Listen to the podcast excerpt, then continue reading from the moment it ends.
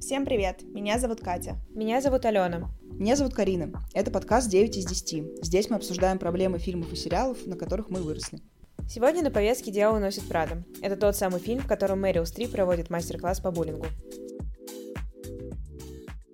Вообще, «Дьявол носит Прада» — это книга, написанная бывшей ассистенткой Анны Винтур, главреда ВОК. Она и стала прототипом одной из главных героинь. Ее, как мы все знаем, сыграла Мэрил Стрип, когда она готовилась к роли, она читала протеже Винтур и мемуары легендарного редактора Vogue Дианы Врилленд, но в своей игре она стремилась сделать Миранду Присли менее жестокой.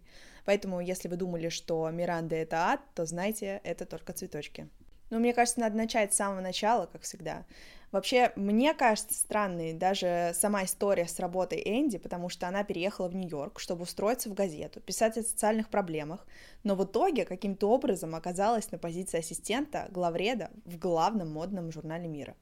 Нет, ну, конечно, если бы у меня был выбор между подиумом и автомиром, я бы поступила ровно так же, как Энди. Я, мы, Энди. В общем, начальницей Энди становится Миранда Присли, она предстает перед нами в образе такого профессионала своего дела, который всегда в работе, дома, с детьми, в командировках, в ресторане, в общем, 24 на 7, трудоголик as it is. Она помнит все проекты, которые когда-либо были в истории подиума, идеально разбирается в моде, знает, кто придумал синий цвет, спойлер, это фейк-история. Ну, в общем, каждую минуту она буквально доказывает свою компетентность. И, кстати, это идея не сценаристов, а самой Мэрил Стрип.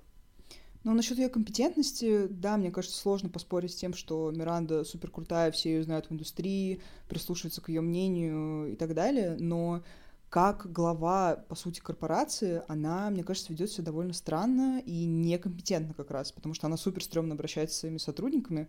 И мне кажется, будь это чуть другая индустрия, люди на нее уже просто в суд подали бы. Да, ну фильм на самом деле наполнен просто, он кишит токсичными ситуациями, которые возникают между Мирандой и ее подчиненными, и в особенности, конечно же, Энди, потому что она является ее правой рукой. Миранда ожидает, что ее мысли читают, что ее поймут без всяких объяснений. Она считает нормальным бросать свое пальто на стол сотрудникам, это меня просто выносило на протяжении всего фильма, и разочаровываться в них, когда они не могут исполнить ее просьбу по каким-то климатическим условиям. Или, например, ее требование найти неопубликованную книгу о Гарри Поттере, и тот намек на то, что Энди вообще может не возвращаться в офис, если ее не раздобудет, как бы мной воспринимается как месть за то, что Энди тогда случайно услышала личный разговор Миранды с мужем, когда первый раз пришла к ней домой. Типа, она не знала, как выглядит ее дом. Она даже не накосячила в какой-то профессиональной да, штуке. просто на самом деле нормально не объяснили. Искали, вот столик, положи да. на него. Когда Там было 10 столиков, столиков да, угу. в этом доме. Короче, в фильме происходит э, романтизация трудоголизма, оправдание власти, и мне кажется, что по ходу фильма Энди начинает верить в то, что Миранда предъявляет на самом деле адекватные требования, это просто такая работа. И мне, на самом деле, кажется достаточно токсичным само высказывание Миранды «я хочу, чтобы вы просто делали свою работу». Как бы да, у них есть свои обязанности, но еще раз, просто делали свою работу. И вот это вот, знаете, а.к.а. терпели мое плохое настроение. Вообще, своим примером Миранда показывает, что агрессия на рабочем месте — это почему-то окей, люди должны это терпеть и нормально к этому относиться. И потом Эмили, одна из ассистенток Присли, которая вообще, ну, мной воспринимается как такая мини-версия ее, mm-hmm. а, следует примеру а, своей начальницы и относится как к мусору сначала к Энди, которая только приходит в индустрию, а потом и к ее замене. Вот это вот минимальная сцена Вечный в самом паттерн. конце, где она на нее начинает агрессировать, и я думаю, ну, какой-то круг порочный никогда не прервется. Знаете, как говорят у нас, рыба гниет с головы. Ну и где они не правы? Где они не правы? Но на самом деле и у Эмили, и у Энди есть некая нездоровая потребность угождать другим. Ну, то есть они не умеют устанавливать, например, личные границы, иначе они бы не позволили Миранде принимать за них решения и руководить ими именно в таком ключе, в котором она это делает. Ну, то есть буквально руководить их личной жизнью. Mm-hmm. И мне кажется, это главная ошибка обеих героинь. Ну, к концу, например, фильма Эдди хотя бы понимает, э, ну и приходит к главному для себя выводу, символично бросает этот телефон в фонтан, и во время звонка Миранды, да, и делает какой-то шаг в новую жизнь. ну, в моей, например, карьере, моей карьере, друзья, да, было достаточно примеров и газлайтинга, и неадекватного отношения, и я супер понимаю Энди, ну, я была молодой и не понимала, как работает мир. Мне казалось, что это ок. Я хотела признания со стороны работодателей и со стороны команды тоже. Мне хотелось быть очень полезной, очень оцененной. У меня был период, когда я устроилась на работу в офис full time, несмотря на то, что у меня была очная учеба, у меня был свой проект, и я проводила в офисе реально 9-10 часов, задерживалась до 11 вечера, пропускала пары, взяла на себя даже еще одну позицию, несмотря на то, что мне это не оплачивали. Поэтому и... очень большой вопрос, Да, да, но мне казалось, что это ок, потому что не то чтобы это был первый опыт работы, но, наверное, первый опыт заключения договора, mm-hmm. первый опыт взятия такой ответственности на себя. Но в какой-то момент, спустя полгода, я выгорела, поняла, что так дальше нельзя. Примерно как и Энди в один день написала прощальное письмо и вышла из этих токсичных отношений. Вообще, что самое ужасное, мне кажется, у каждой из нас есть история про токсичные отношения на работе. А, во всяком случае... Это база. Да, это, к сожалению, бейс а, вообще работы в современном мире, хотя, казалось бы, да, а, годы идут, но ничего не меняется.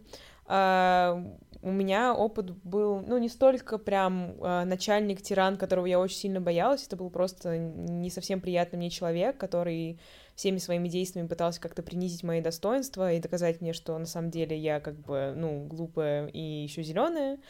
А, но все это на самом деле сводилось к тому, что он был какой-то минимальный жен-ненавистник, минимальный в том плане, что он как-то пассивно-агрессивно выражал вот это вот чувство, а, и меня это очень сильно смущало, это было во многом причиной того, почему я решила все-таки оттуда уйти, и я, конечно, не бросила телефон, фонтан, потому что iPhone стоит все еще очень дорого, но я просто удалила все и сказала, прости, прощай, ничего не обещай. Я не понимаю такого отношения на работе. Ну, то есть, да, благодаря вот этой высокой планке, какой-то работоспособности Миранды и высоким требованиям к своему коллективу, журнал «Подиум» стал супер влиятельным в модной индустрии, ну, как мы знаем по фильму.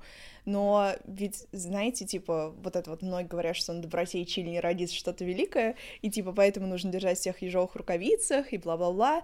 Но мне кажется, что это утверждение настолько сильно устарело, то есть это какая-то база из, не знаю, двухтысячных, девяностых, когда весь мир жил буквально на агрессии и какой-то негативных вайбах, и как бы сколько компаний сейчас мы знаем из тех, э, что предоставляют невероятные условия для своих сотрудников, делают все буквально для них, оплачивают курсы, оплачивают медицину, оплачивают, э, не знаю, языки, э, помогают жильем с переездом. Короче, совсем вообще с чем нужно, и в итоге являются самыми крупными и самыми быстро развивающимися Короче, мне кажется, что вот образ этого токсичного начальника, он должен остаться где-то там далеко в прошлом, и это вообще не романтично, как это показано в этом фильме, это очень грустно, а человеческое отношение ко всем без исключения должно быть на первом месте.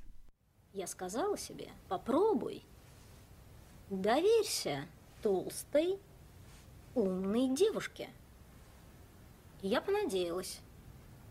Господи, я живу надеждой. В итоге вы разочаровали меня куда сильнее, чем любая из этих глупых девочек. Мне кажется, интересно, как вообще меняются отношения Энди с ее парнем и друзьями после того, как она погрузилась вот в этот мир моды и глянца. Больше всего мне сейчас, когда я пересматривала фильм, э, понравилась неоднозначность поведения всех героев, Потому что раньше, в каком-то возрасте, мне казалось, что вообще Нейт — это самый неподдерживающий чувак на Земле, который просто завидует своей девушке, потому что она стала резко такой красивой и успешной. Я до сих пор так думаю. Спасибо. Потом мне, наоборот, казалось, что, ну, в принципе, реак- реакция Нейта супер оправдана, так как Энди ему постоянно жалуется на работу, при этом продолжает на нее почему-то ходить, хотя она взрослый человек и может делать, да, осознанные выборы. А, плюс она пропускает его день рождения, что, мне кажется, максимально стрёмно, потому что она как будто даже не пыталась сказать Миранде, что, ну, это супер важно для нее вечер, она не сможет работать в этот день, точнее, даже не в день, это же был такой дополнительный ивент, скажем так, на который она не должна была изначально идти. И она просто приняла этот факт и сказала, ну да, окей, я пойду делать то, что ты мне сказала. Ну, я не совсем согласна с тем, что вот эти все ситуации, они как бы добавляют баллы в копилочку Нейта, с точки зрения того, что его реакция на все абсолютно оправдана. А Энди все еще работает в огромной компании, где ее обязанности — это сопровождать Миранду на каждом этапе ее дня, а, помогать ей во всех этих штуках, и поэтому я не думаю, что у Эндри был какой-то выбор не приходить на вот эту вот местную медгалу, чтобы успеть на день рождения своего бойфренда. Как бы ее поставили перед фактом, даже если бы она сказала нет, она бы все равно там присутствовала. Это ну, был да. бы просто лишний повод Тоже для факт. конфликта с э, начальницей, на который я не думаю, что э, Энди была готова пойти. И поэтому э, у меня просто скорее к нему вопрос с точки зрения того, что ты прекрасно понимаешь, в каком месте она находится, ты прекрасно mm-hmm. понимаешь, что она ограничена в своих каких-то выборах э, в этой компании, и вместо того, чтобы ее постоянно за это, как сказать, тыкать, мог бы, наоборот, проявить какую-то большую поддержку. Но это его день рождения. В случае с днем рождения еще может быть, все остальные ну, да, кейсы да, в фильме согласна, у меня questions Но, опять же, даже когда происходит вот этот вот день рождения, она же все равно приходит с каким-то, пускай, минимальным подарочком, и как бы она пытается попросить прощения за ну, это да. все. Да. Нужно понимать, что личные ассистенты это реально те люди, которые буквально сопровождают человека по ходу его дня и жизни. И это просто особенность этой работы, да. назовем так. Ну да. да. Но мне еще запомнился вот этот паттерн, который тянулся через весь фильм. Это осуждение как раз Энди со стороны ее близких за то, что она изменилась, поменяла свое мнение об этой работе. Вау, сюрприз, люди растут. Меня безумно раздражал тот факт, что и ее подруга, и ее парень постоянно говорили фразы в духе «I miss the Kanye», потому что они таким образом ее упрекали за то, что она не дай бог, она будет развиваться и расти как личность. Станет лучше. Да, ничего себе. И особенно мне запомнился момент, когда подруга упрекнула ее в том, что вот последние 16 лет она знала другую Энди. Здорово. Ну тогда вообще Здорово. вопрос к вам обеим. Ну типа, если за 16 лет не поменялись, это плохо. это стагнация. Инсайт. Но опять же, там ничего страшного в этот ну момент не произошло. абсолютно. Конфликт из ничего. То есть как бы сама Энди, она ничего плохого не делает, и она не делает ничего такого, что противоречило бы именно ее характеру. Э, который, скорее всего, ну, супер резко не менялся. И при этом я, на самом деле, и друзей с ее парнем тоже могу понять, потому что их реакция — то, как это работает все в реальной жизни, и ты, например, можешь желать там всего самого лучшего своему другу или партнеру, но тебе все равно будет задевать расхождение их слов и действий, потому что это ломает твои какие-то ожидания. И да, понятно, что это супер эгоистично, но зато очень правдоподобно. И при этом тот же самый Нейт, например, он по сути, весь фильм все равно держался более-менее нормально, и он срывается только в самом конце, но большая часть пути он как бы подтрунивает э, Энди, но все равно он ей говорит, что окей, как бы это твой выбор, ты можешь делать то, что хочешь, опять же, потому что ты взрослый человек, просто, плиз, давай ты не будешь вонять на свою работу 24 на 7, и потом радостно на нее идти. По сути, это была его единственная просьба. Ну да, и с подругой на самом деле тоже странная история, потому что когда Энди приносит ей косметику и дорогую сумку, как бы ее все устраивает. Спасибо за подарочки. И она явно рада тому, что Энди работает в глянце и имеет вот такие возможности. Mm-hmm. Но при этом, когда она видит слегка странный момент с Энди в галерее, напомню, там вообще не было кринжа. Ну, да, то есть да. вообще. Люди просто это, стояли в метре Это выглядит друг просто как э, small talk, не знаю, встретили знакомые. Ну, он типа в щеку ее поцеловал. Ну, ну опять же, да. не пять глянцевый мир, типа да, это да. мир гламура, это вообще другая среда. Для них это все супер ок. Но она даже не пытается выяснить, что произошло. Типа она просто реально выдает пассаж Энди о том, что та ведет себя неправильно. И, ну, конечно, удобно сидеть на двух стульях, но раз они такие да, бестисы с детства, то было бы круто, если бы она сначала разобралась в ситуации, а потом уже начала вот эту вот агрессивную историю. Мне кажется, вообще самым нормальным другом а, Энди, вообще человеком в ее окружении, является Даг, который работает Абсолютно. в консалтинговой компании. Он поддерживает ее, он над ней не насмехается, он наоборот пытается узнать о том, что происходит у нее на работе, как э, выглядит вообще внутренняя кухня глянца. И ни разу за весь фильм мы от него не слышим какие-то упрекающие фразы. Но при всем при этом сама Энди, например, она не начинает по-другому относиться к своему кругу общения, хотя, казалось бы, ну, на работе ее окружают люди с намного более высоким социальным статусом, и мне кажется, в жизни есть ситуации, когда, ну, ты такой немножко зазвездившийся чел, потому что вокруг тебя постоянно какие-то звезды. И в целом единственное изменение, которое, как бы, ну, мне кажется, заметно, состоит в том, что у Энди просто теперь нет времени с ними тусоваться так же часто, как раньше. Но мне кажется, что это абсолютно нормально, потому что, опять же, то, как это работает в настоящем мире, где люди условно выпускаются из универа, устраиваются на работу 5 на 2, э, и они пытаются понять, как им теперь перестроить свою жизнь и свою рутину так, чтобы вообще что-то успевать. И мне кажется, этот процесс реально может занять, ну, не месяц, а хоть целый год, когда ты просто пытаешься понять, где тебе найти время встретиться с своими друзьями вечерком. Мне кажется, это не столько даже проблема, может быть, Энди, сколько ее, опять же, графика, которая связана да. с ее новой работой, на которой она буквально должна быть 24 на 7, просыпаться в 6 утра, в 7 быть в офисе и выходить оттуда в 10 вечера. Конечно, где ты здесь найдешь время для друзей. Еще хотелось бы отдохнуть. Но в целом у меня, например, не было такой истории, потому что мои друзья, я сама начали работать, наверное, еще на последних курсах универа, именно с точки зрения вот графика. И большая нагрузка, она все равно приводила к тому, что мы могли видеться там только выходные, раз в месяц, еще что-то, и как будто я уже привыкла в тот момент к такому лайфстайлу. Вообще забавно, как я сейчас как раз пересматривала фильм и поняла, что сейчас у меня намного больше релейтит, чем, например, даже пару лет назад, потому что мне физически плохо становилось в те моменты, когда Миранда звонила Энди в самые неподходящие моменты, и, к сожалению, мне супер близка эта история, хотя я не работала личным ассистентом, до конца не могу этот вайп прочувствовать но я сто раз была в ситуациях, когда мне срочно нужно было решить какую-то задачку в 11 вечера, при этом Моя я стояла... Ну, это, это база, как говорится. Когда ты еще стоишь в общественном транспорте, вокруг тебя, ну, давка, ты достаешь свой ноутбук, или ты на ужине с друзьями, или ты с семьей, которую не видел месяц, или ты в кино, у врача, на спектакле. Да. Ну, Все места мира ну, то есть буквально, ты, ты где угодно, и тебе нужно работать. Это безумно выматывает, хотя, казалось бы, да, ну что там, всего лишь открыть ноут и просто написать пару строк, но нет. Да, а. мое любимое реально это когда ты садишься в метро, открываешь комп и такой, ну, у меня есть еще полчаса, сделаю пост. Ад. Просто ад.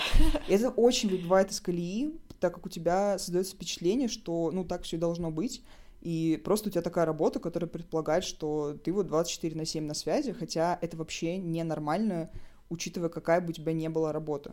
И до меня, на самом деле, дошло спустя одно увольнение. Э, и то есть вот на следующей своей уже работе я не отвечала на звонки в 9 вечера, даже если это был вообще начальник моего начальника. Я приш... Опять же, я прошла кармические уроки, и я ты просто... прошла, ты реально прошла. Я принципиально не отвечала на звонок. Я смотрела на экран телефона и думала, ну, звони дальше. Возможно, дело в моем похожем опыте с той же Энди, но меня из-за этого ужасно раздражала реакция Нейта и ее друзей, на вот эти все ситуации, потому что сцена в баре, когда они начали на ней прикалываться и не, не давать ей телефон, и у меня аж руки просто тряслись, потому что я представляла себя на ее месте, думаю, я вас убила всех. Она и так на стрессе. Либо когда они раздражались, что ей звонит начальница, как будто она сама написала Миранде и сказала, плиз, позвони мне вот в это время. Пока буду с друзьями. Не, лучше да, подружка да, да. просто позвонила, Ну, то есть это тоже, это очень странный вайб раздражаться на это. И в этом плане меня порадовал папа Энди, который вообще спокойно пошел решать все вопросики вместе с дочерью, потому что он, наверное, ну, мужик на опыте, так сказать, он просто понимает, что у нее нет выбора, да, и он понимает, что как бы, а что ей еще делать. На самом деле, что странно в отношении друзей, они глобально все работают не, не совсем на тех работах, на которых хотели бы работать, mm-hmm, на позициях, на которых хотели бы быть. Поэтому особенно странным кажется их реакция в отношении Энди. Mm-hmm. Ну, то есть, да, она устраивалась на эту работу, потому что ей нужно платить yeah. за квартиру и за свою жизнь. Yeah. И как бы это все равно не какая-то другая совсем среда. Конечно, она это высмеивала какое-то время, но глобально подиум это тоже ну, медиа. Сфера, и она, да, да, тоже и она потом может как-то это применить в следующих связях. 100%. Поэтому реакция вообще мне непонятна. Энди, которую я знаю, безумно любит Нейта. Она всегда приходит на пять минут раньше и считает, что джинсы — это самая лучшая одежда. В течение 16 лет я знала все-все о той Энди. Но кто эта персона? Вообще, одна из вещей, которая начала меня безумно раздражать при просмотре «Дело носит правду во взрослом возрасте», это то, как Энди пренебрежительно относится к месту своей работы и к индустрии модного глянца в целом. А Найджел, мой любимый персонаж в фильме «By the way», а Стэнли Тучи в «Супримусе», а, он говорит фразу, которая вообще в целом а, идеально описывает отношение Энди к происходящему. А, он не говорит, что за эту должность многие все бы отдали на свете, а она просто до нее снизошла. И, по сути, это правда выглядит именно так. Она приходит устраиваться в подиум, потому что у нее, цитата, нет других вариантов, и единственное, что ей остается, это работать в журнале «Автомир». И с первой же секунды нам дают понять, что она вообще не такая, как все. Она не такая, как все цопки, которые работают в подиуме. И ее не беспокоит, э, как зовут главного редактора журнала, в который она приходит на собеседование. Она не разделяет главенствующий там культ бесконечных диет, что как бы по фактам, а, и воспевание модных брендов в целом. То есть для нее все имена, даже Дольче и Габбана, она как бы спрашивает у Эмили, как правильно пишется. Хотя, казалось бы, это для многих лежит на поверхности. И отсюда изначально возникает вопрос, какой вообще смысл устраиваться в компанию, в которой тебе ничего не близко, да еще и на роль личной ассистентки, учитывая ее желание стать как бы супер клевой журналисткой, пишущей а, на какие-то актуальные темы. Но если мы как бы берем за факт а, то, что она это делает ради красивой строчки в резюме и дальнейшего продвижения по карьерной лестнице, это как будто бы имеет смысл. Ну да, там же даже есть вот этот момент, эм, когда говорят про год с Мирандой. Типа, год с Мирандой откроет для тебя все двери. Другой вопрос, что Энди нужно открыть другие двери, не связанные с Мирандой и глянцем. Но глобально я ее очень понимаю, потому что у меня была ровно такая же ситуация. Правда, мне было 18, а не сколько ей, там, 24-25, да? А, и это тоже был мой первый опыт, моя первая стажировка. Глобально тогда я уже отчаялась, потому что меня никуда не хотели брать. И вот мое первое собеседование в бюро. На самом деле классное издание, ну, если говорить про Москву, ну, то есть его знают, это тусовка, это какая-то все равно влияние, респектабельность и прочее. Но я пришла на собеседование, не зная ничего ровным счетом, и тогда они меня спросили, что вы знаете о нашем издании, и я помню свой ответ, цитата, ну, у вас сайт есть.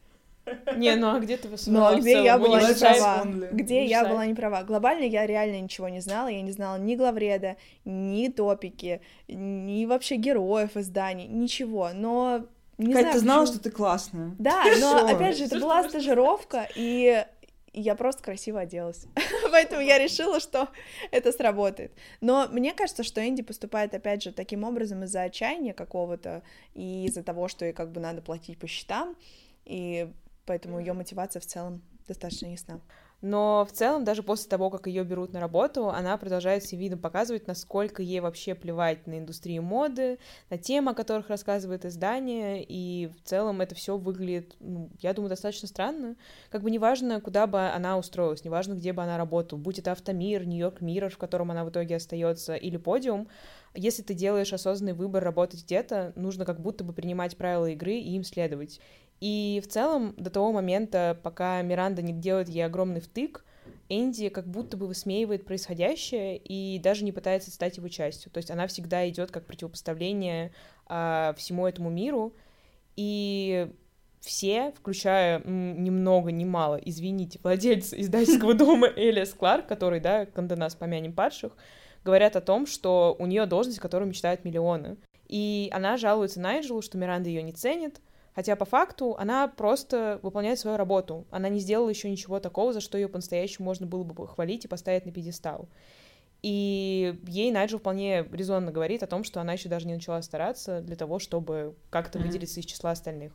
Но насчет э, принятия правил игры, мне кажется, прикольно, что она не принимает некоторые из них довольно ну, заслуженно, скажем так, потому что в офисе все ведут себя довольно агрессивно, прям в открытую агрессивно, а Энди никогда не реагирует в ответ агрессии. Она всегда просто немножко мило ухмыляется, и у нее как будто на лбу написан вопрос, хм, странно, почему они сейчас это сказали? И мне вот за это очень нравится ее персонаж, потому что, ну, я не представляю себе ситуацию, в которой приходит какая-то коллега, и другой моей коллеге говорит, посмотри на эту, э, я не знаю кого. Курицу. Курицу, да. Слез. И я просто... сериалы прямо сейчас. Спасибо.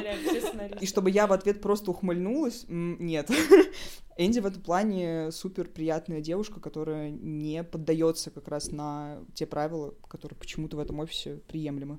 Я думаю, что вообще главный ее main character moment э, в фильме, ну, один из, ладно, э, это та сцена, где она приходит в офис после тотального мейковера mm-hmm. Найджела, ей выдают ее первую пару сапог Шанель, она вся такая красивая, с новой челкой, и я думаю, что в тот момент она вообще начинает понимать, о чем это все, почему все эти люди настолько сильно как сказать, очарованы миром моды и глянца, и как будто бы, как будто бы, вот с того эпизода ей становится даже прикольно работать в подиуме. Короче говоря, не очень понятно, для чего вообще нужен был весь этот мнимый нонконформизм, потому что она либо вообще могла туда не устраиваться, если он настолько смущала эта общая атмосфера, и это было бы абсолютно логично. Она все еще хочет быть серьезной журналисткой, которая работает, э, она говорила там Vanity Fair, New York Times, и то есть никто бы не смотрел на нее косо, если бы она сказала, ну, извините, я не хочу в модном журнале работать ассистенткой. Либо, б, она могла бы хотя бы минимально пытаться вливаться в поток и узнавать, что вообще происходит, а не смотреть на ведущих специалистов индустрии так, будто они занимаются чушью. Ну, я согласна с тем, что да, она ведет себя ну как ребенок, но, возможно, это как раз обусловлено тем, что это ее первое место работы, и она не на опыте. Девчонка не на опыте. Она не в курсе, что не нужно ухмыляться в самые неподходящие моменты. Ей нужно было пройти как раз через все эти стадии, чтобы потом стать нормальным, прилежным работником, который исполняет свои обязанности. Поэтому, да, это выглядит как кринж, но мы все там были, когда ты еще просто не в курсе, что так не надо делать. Но я не понимаю, неужели не видно? Что я честно стараюсь изо всех сил на пределе своих способностей. Энди, давайте серьезно. Вы не стараетесь. Я? Вы ноете. Что вы хотите от меня услышать, а? Чтобы я вас пожалел. Злая Миранда к вам придирается, бедняжка Энди. М? Очнитесь, милочка. Она просто делает свое дело. Короче, я всегда говорила, говорю и буду говорить, что главным злодеем в «Дьявол носит Прада» является Нейт. Миранда женщина, которая просто э, живет в мужском мире патриархальных стандартов, и она просто им старается соответствовать. И, как правильно подмечено в фильме, если бы она была мужчиной, ноль бы человек пукнул в ее адрес. Поэтому остается только один человек, который меня раздражает настолько сильно, чтобы я не могла как-то это объяснить, это Нейт. Спасибо. Не согласна, на самом деле. Ну, то есть, Нейт просто странный чел, и мне кажется, это тоже проблема его возраста.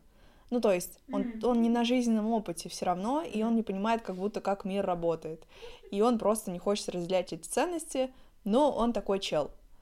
А Миранда меня не раздражает, потому что, да, это токсичный босс, но сколько таких в этом мире? Если прям уж нужно выбирать кого-то, кто меня раздражал больше, хотя я в этом выпуске все равно такая Швейцария, потому что, мне кажется, всех героев можно понять, и они все очень жизненные, и это здорово. Я тоже.